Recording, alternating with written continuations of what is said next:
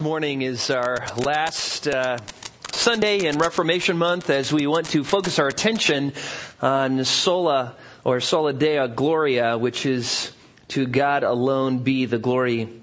The apostle Peter in 1 Peter 4 verses 9 through 11 says this, Be hospitable to one another without complaint, as each one has received a special gift employ it in serving one another as good stewards of the manifold grace of God. Whoever speaks is to do so as one who is speaking the utterances of God. Whoever serves is to do so as one who is serving by the strength which God supplies. So that in all things God may be glorified through Jesus Christ, to whom belongs the glory and the dominion forever and ever. Amen. As we come to this last Sunday, as Edward has already said, we have looked at the other four solas of the Reformation. That man is saved by grace alone, through faith alone, by Christ alone, which all comes from the scriptures alone. And now we want to look at Sola Deo Gloria. As we have learned each Sunday, Roman Catholicism slowly grew away from the Bible. It became a false, man-made religion, full of unbiblical, mystical practices, uh, invented doctrines, and superstitions. And as is always the case, when false doctrine flourishes, so does ungodly behavior. The Roman Catholic Church became a cesspool of sin. We've talked about some of it already.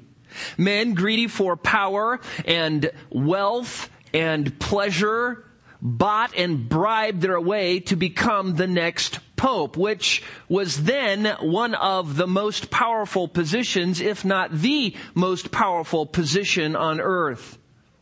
Popes, in order to fund their ambitions, invented doctrines for the sole purpose of extracting money and power from people. Purgatory made people fear and obey. Indulgences made them give. And in God's good providence, as Roman Catholicism kind of reached the pinnacle of its corruption, God raised up a group of godly men in different places, but all had the same burning passion and desire. It was to see God's Word in the hands of the people in a language they could both read and understand. Men like John Wycliffe and John Huss and William Tyndale and Martin Luther set about to this task. Only Luther escaped. John Wycliffe did, but they later dug up his remains, burned them, and threw them in the river just to make sure he was all the way dead, I guess. But once the Bible was in the hands of the common people, the mother church was exposed as poor, blind, and naked. The deception was over. Men began to read for themselves in the pages of scripture that grace was God's unmerited, undeserved, unearned favor. They read from the apostle Paul himself that if you added any works to grace, it would no longer be grace. They read that salvation was by God's grace alone. And not only did they read that salvation could not be earned because it was by grace, they also learned from the Bible that the only way a person could appropriate Christ and his saving merit was by faith and faith alone. They even read that faith itself was the gift of God, not a result of works, lest any man should boast. They also read that salvation was by Christ alone, who himself is the one mediator between God and man. They were taught that they needed to go to a priest so that they could have access to God and that that priest would help them go through Mary so that they could get to Christ. But when they read the Bible, they realized that there was only one mediator between God and men, the man Christ Jesus.